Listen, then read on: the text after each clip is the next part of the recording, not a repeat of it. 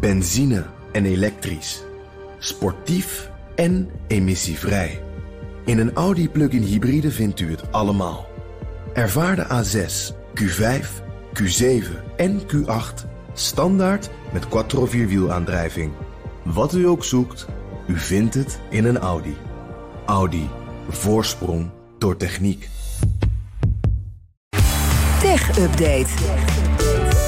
En het opvallendste technieuws krijg je vandaag van Joe van Buurik. Nu bij ons in de studio aangeschoven. Hey Joe. Hi, Lisbeth en Kees. Nou, eerst nieuws over een grote ergernis. Advertenties die je liever niet wilt zien, die zijn nu gemakkelijker te blokkeren bij Google. Ja, dat is best wel belangrijk. Want het gaat niet alleen om advertenties waar je geen zin in hebt. Maar het kan ook gaan om dingen als uh, ouderschap of drankmisbruik. Uh, bijvoorbeeld als je uh, googelt naar artikelen of als je video's aan het kijken bent op YouTube. Dat kan heel gevoelig liggen om iets wat je zelf in je omgeving hebt meegemaakt. En dus kun je vanaf vandaag aangeven bij Google in mijn advertentiecentrum dat je dat soort dingen niet wil zien. Die functie was al aangekondigd en nu wordt die ook echt wereldwijd uitgerold. Oké, okay, en dat is alleen bedoeld om aan te geven welke advertenties je niet wilt zien? Of kun je ook zeggen, nou ja. ik wil wel advertenties voor fietsen? Nou, min of meer. Uh, wat je wel kan doen is, als je een advertentie gezien hebt, daar hem terugzoeken om bij te houden welke je allemaal uh, getoond zijn geweest. Uh, het kan er eentje zijn die je dus alsnog interessant vindt. Zo kun je er zowaar op ingaan.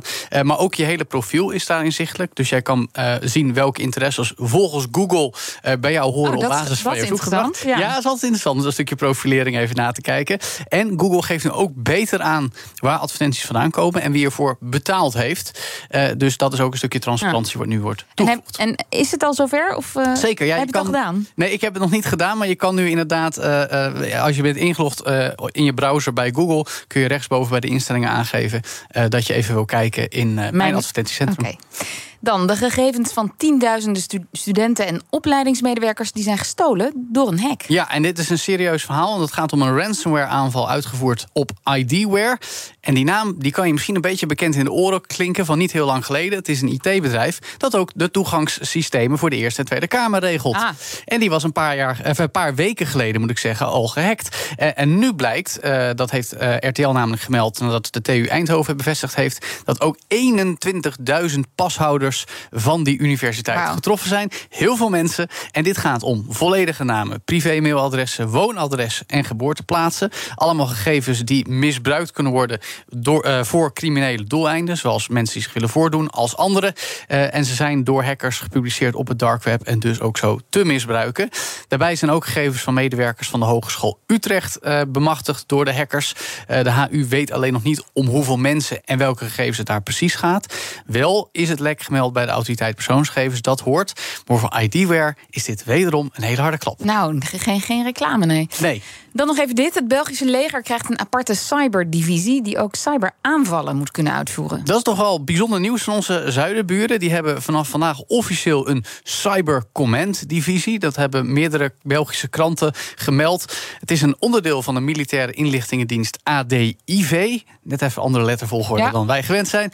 Uh, vooral bedoeld om het land te kunnen verdedigen... tegen cyberaanvallen van buitenaf. En dan hebben we het met name over de bekende landen... Rusland, China, Noord-Korea, Iran ook.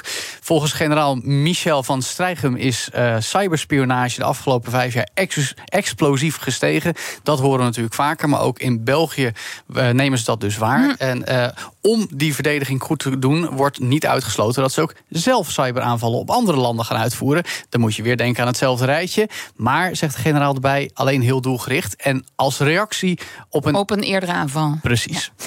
Nou, dat zal dan ook wel heel veel geld kosten? Nou, best wel. Uh, de Belgische minister van Defensie heeft bijna 300 miljoen euro hiervoor uitgetrokken. Kijk. Dat lijkt me iets wat uitgesmeerd gaat worden over de komende jaren.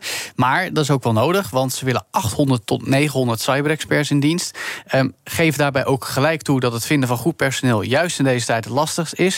Er is eigenlijk veel meer geld te verdienen in de private sector. Maar toch wil de Belgische overheid het heel graag. Kijken we dan even naar Nederland. Dan hebben we in de begroting staan dat de komende jaren de AIVD en de MIVD, dat is eigenlijk vooral de vergelijker, uh, in dit geval er meer geld bij krijgen. Die laatste gaat komend jaar van 17,2 miljoen naar 35,8 miljoen. Dus ook wel een verdubbeling. Ja. 2024 naar 71,7 miljoen euro. Dus wel meer geld. Dan hebben we ook nog het Nationaal Cybersecurity ja. Centrum. Net uh, bekendgemaakt. Precies. Ook 23 miljoen euro volgend jaar. Maar Liesbeth, gevoelsmatig heb ik het idee dat de Belgen het nog net ietsje serieuzer nemen. Toegegeven, het is een bierveeltjesberekening. maar dat ze in België cyberwarfare, cyberwarfare, moet ik zeggen, heel serieus nemen, dat is zeker en vast. Zeker en vast. Merci, Jo van Buurik. De BNR Tech Update wordt mede mogelijk gemaakt door Lenklen. Lenklen. Betrokken expertise, gedreven resultaat. Benzine en elektrisch. Sportief en emissievrij. In een Audi plug-in hybride vindt u het allemaal. Ervaar de A6, Q5, Q7 en Q8 standaard met quattro vierwielaandrijving. Wat u ook zoekt, u vindt het in een Audi. Audi. Voorsprong door techniek.